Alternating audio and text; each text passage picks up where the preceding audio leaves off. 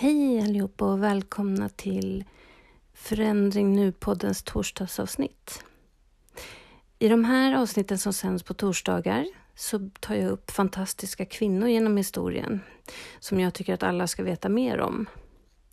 Ni som har hört måndagsavsnitten och känner att ni vill dela mer av er berättelse eller om ni har tips på någon kvinna som ni tycker att jag skulle ta upp i de här avsnitten så kan ni antingen gå in via poddens Instagram och kontakta mig där.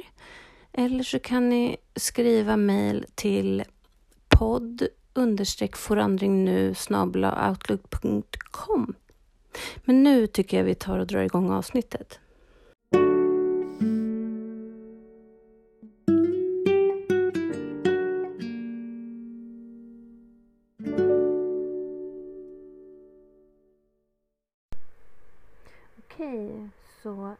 Redo för det här torsdagsavsnittet. Och jag kommer börja med att berätta om Charlotte Ulén. Amalia Charlotta Ulén föddes den 19 november 1839. Hon var den äldsta av tre syskon i en skomakarfamilj i Helsingborg. Charlotta gick på folkskolan, för något annat fanns inte för barn i hennes samhällsklass. Men Charlotta läste mycket och var väldigt inspirerad av dåtidens feminister.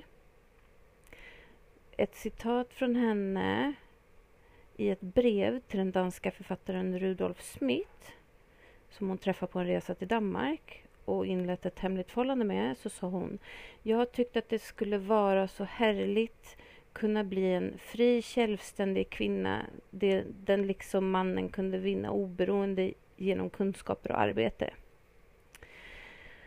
1868 så dog Charlottas pappa och i samma veva hade hennes kärleksaffär med den danska författaren blivit känd. Och då lämnade han henne. Så hennes rykte som ärbart fruntimme på den tiden då var förstört. Ensam som hon var så behövde hon kunna försörja sig. Kanske visste hon också genom andra kvinnor som reste till Amerika att hon hade större chans som kvinna att utbilda sig där. Ingen vet om det var ett av skälen, eller alla, som gjorde att Charlotta bestämde sig för att resa till USA. Men hon reste till USA och där började hon studera på Women's Medical College of Pennsylvania. Skolan fick stöd av kvinnorörelsen och radikala kväkare. Dit kom kvinnor från hela världen. Senare gick där den första kvinnan i USAs ursprungsbefolkning som blev läkare, Susan LaFleche Picot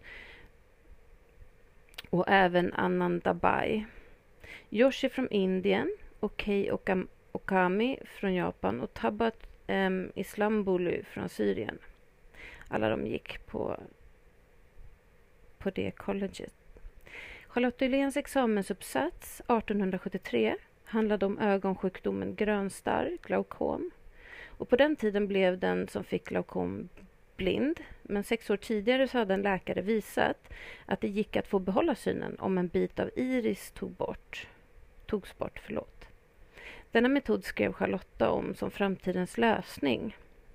Och efter att Charlotta fått sin examen så reste hon tillbaka till Sverige. Hon deltog då också som första kvinna i det nordiska naturforskarmötet i Köpenhamn 1873. Charlotta hoppades att hon skulle kunna få arbeta som läkare i Sverige men här accepterades inte hennes amerikanska examen så hon fick ett blankt nej. Så besviken återvände Charlotta till USA och började jobba på Women's Hospital of Philadelphia. Men ganska snart så startade hon istället en egen praktik och där framgår det senare att hon kallade sig Charlotte med E på slutet istället. Hon gifte sig 1874, 35 år gammal, med den norska uppfinnaren Tinius Tinius Olsen och fick tre barn med honom. Charlotte har skrivit om hur hon älskade läkaryrket. Hon uppmuntrade också andra kvinnor att utbilda sig till läkare och hon fungerade som mentor då och då. Hon glömde inte heller sin klassbakgrund. Så trots att familjen nu fick det gott ställt så glömde hon det aldrig. Bland annat så erbjöd hon under en timme varje kväll fattiga kvinnor och barn att komma på konsultation och behandling gratis hos henne på hennes klinik. Fantastiskt. Och när Charlotte var i 50-årsåldern så gick hon i pension från läkaryrket. Troligen berodde det mest på att familjen blivit rik på mannens framgångsrika företag, men också att hon ville ha tid till sina barn och senare även barnbarnen. Familjen Len Olsen bodde i ett stort hus och hade flera tjänare. Nästan varje år så reste de på semester till Europa och på den här tiden var inte det någonting som man bara gjorde. eh, och Charlotte Ylén Olsen dog den 14 januari 1920. Hon var då 80 år gammal. Och i hennes födelsestad Helsingborg så finns idag Charlotte Yléns gata uppkallad efter henne. Fantastisk kvinna som eh, gjorde många Eh, steg framåt för oss kvinnor, uppenbarligen. Och jag hade aldrig hört hennes namn innan jag började eh, söka på starka historiska kvinnor. Så jag hoppas att ni har eh, att ni nu vet vem hon är och vad hon har gjort för oss banat väg. Eh, vi behöver fler sådana kvinnor självklart framåt. Men eh, vi ska inte glömma de som har funnits tidigare som har kämpat också. Nu hoppar vi till nästa tycker jag.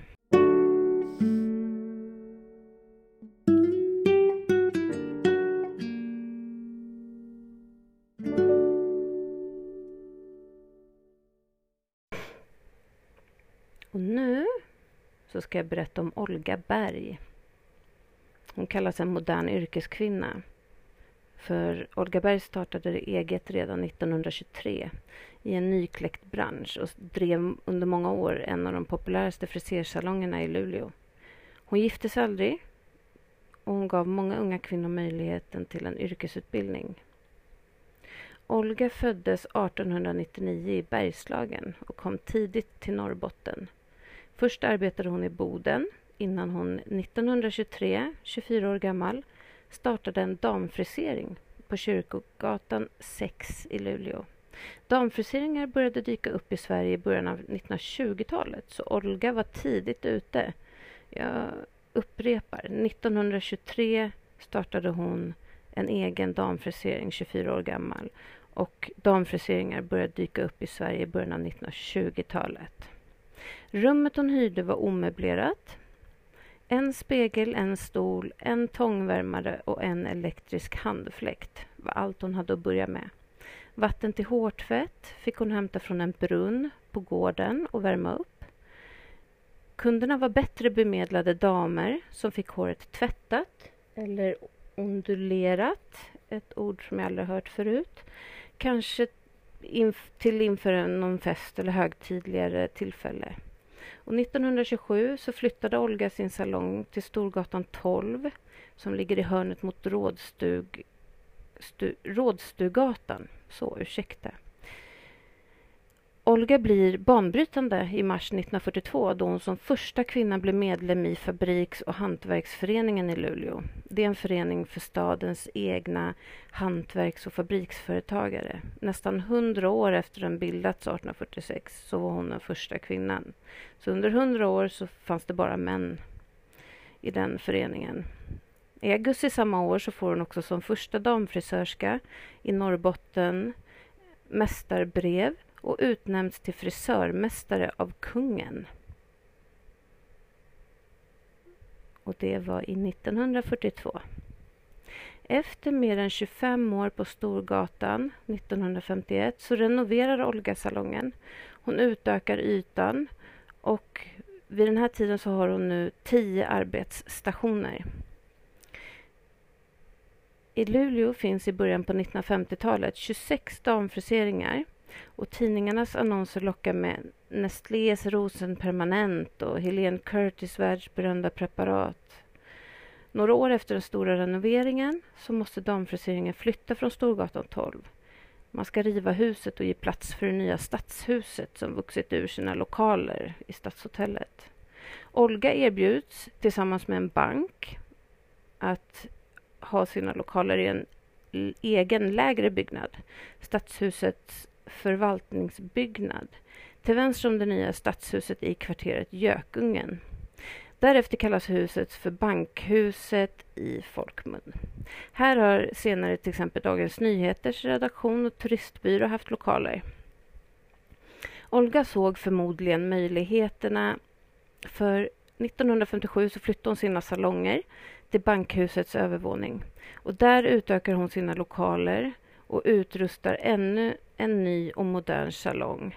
Nu har hon 12 hytter och extra torkplatser där kunden själv kan ställa in torktid för att få håret torkat på tid. Här finns också en makeup-bar där kunderna kan sminka sig efter att de har fått håret lagt eller permanentat, men också utrymmen för fotvård och annan skönhetsvård. Under 1960-talet, då var Olga i 60-årsåldern, då var hon mycket engagerad som ordförande i Svenska friser, frisörföreningens Norrbottenavdelning, så heter det, och arrangerar många tillfällen till vidareutbildning för medlemmarna. Olga startade ju tidigt eget i en ny bransch. Hon höll sig ajour med det senaste, både i form av lokaler, utrustning och färdigheter. Hon brann också för att lära upp nya elever till frisörskor. Och hon verkade för vidareutbildning och ökat förtroende för yrket under en väldigt lång tid. Så hon var med andra ord en modern yrkeskvinna redan under 1923. Och kom ihåg nu, kvinnlig rösträtt fick man först 1921. Det här är länge sedan, det är hundra år sedan. Och Olga gifte sig aldrig. Och hon avled i Luleå 1970 och då var hon 71 år gamla. Jag är gammal, förlåt. Ibland blir det lite vurpa i munnen. Nu ska jag strax börja berätta om Lorentina Wilhelmina Skog.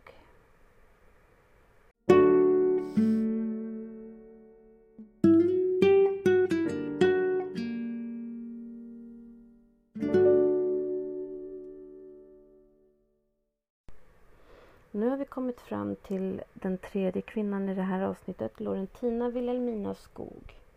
Hon levde mellan 1850 och 1926 och hon var företagare, hon var pionjär inom hotell och turistbranschen.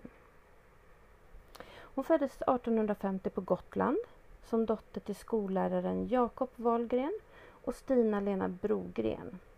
År 1856 så drunknade Wilhelminas far och hon fick då flytta till sin mormor där hon tillbringade större delen av sin uppväxt. Och vid 12 års ålder så tog Wilhelmina på eget initiativ och på egen hand ångbåten från Gotland till Stockholm. I huvudstaden tog hon anställning som barnflicka och på vägen till och från sitt arbete så gick hon förbi restaurangen Ström, Strömparterren nedanför Norrbro vid 12 års ålder. Det var en av Stockholms finaste restauranger och Wilhelmina hade siktet inställt på att få anställning där. Det fick hon också 1863. Hon anställdes då som diskare. Hon hade arbetstider upp till 16 timmar per dygn. Det hårda arbetet och de långa dagarna verkade dock inte bekymra henne. Och det dröjde inte länge innan ägaren, som var August Davidsson, fick upp ögonen för henne och lät henne att klättra inom restaurangen, avancera.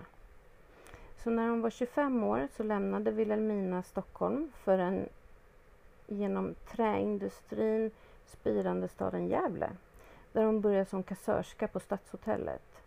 På kvällarna studerade hon språk och bokföring. En kväll kom en man till hotellet och bad om ett rum och ett mål mat.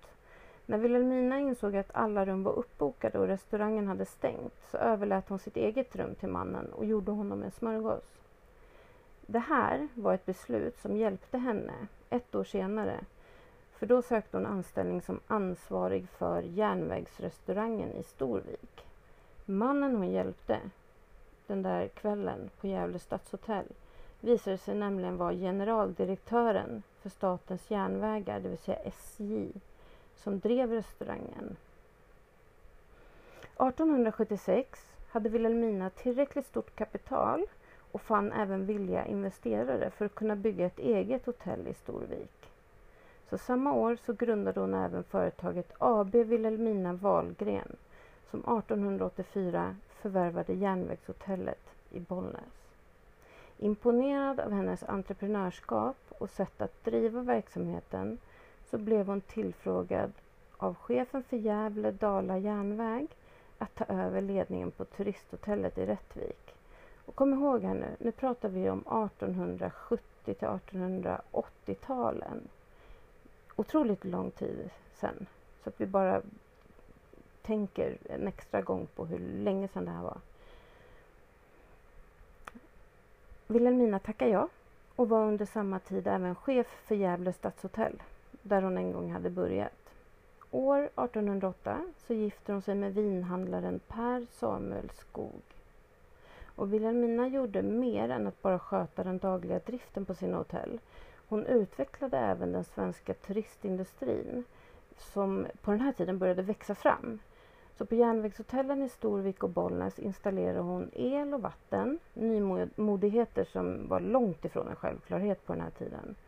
Dessutom arrenderade hon stora områden för att erbjuda jakt och fisketurer för att äventyrsturismen i Sverige hade fötts och genom det och eh, erbjöd då när man eh, var på hotellen att man kunde få pröva på jakt och, och fiske. Och det här var som sagt någonting helt nytt i Sverige som hon var med och införde. Med järnvägshotellen hade hon även lyckats knyta kontakt med den världskända Cooks resebyrå i London. Och hon reste mycket i Europa för att få inspiration till att utveckla sina hotell. Och inför Stockholmsutställningen 1897 så blev Wilhelmina anlitad av utställningskommittén för att leda arbetet med de sex stora bostadshusen på Strandvägen i Stockholm som skulle fungera som hotell under utställningen. Och I likhet med det mesta som Vilhelmina företog sig så slutförde hon arbetet med bravur.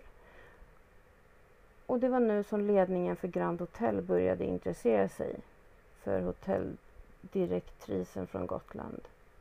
Vilhelmina blev handplockad av ledningen att leda hotellet från 1901 och hon styrde det med fokus på ordning och reda. Vilhelmina drev också genom byggandet av Grand Hotel Royal Royal kanske det uttalas förresten, jag ber om ursäkt, med dess vinterträdgård, vilken stod klart 1909.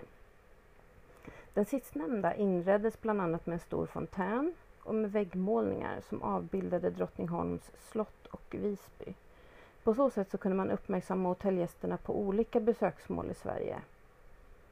Vilket var otroligt smart och, och vältänkt. 1910 så fick Wilhelmina inte helt frivilligt lämna posten som VD för Grand Hotel. Tiderna hade förändrats, det rådde ekonomisk kris, gästerna uteblev och skulden föll på Wilhelmina. Fram till sin död fick hon dock bo kvar i en våning i det till hotellet intilliggande Bolinderska palatset. Wilhelmina dog i Stockholm 1926 och hon är begravd på Norra begravningsplatsen i Solna otroligt fantastisk kvinna som väldigt drivande och ambitiös och som sagt en person som borde ha tagit plats i våra historieböcker som nytänkande och drivande inom eh, företagsamhet. Otroligt, otroligt fantastisk kvinna.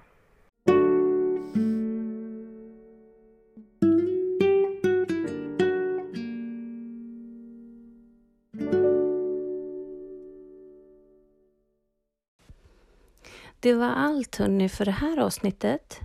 Ni som vill dela er berättelse kring våld i nära relation, ni kan vara både offer för det eller anhörig.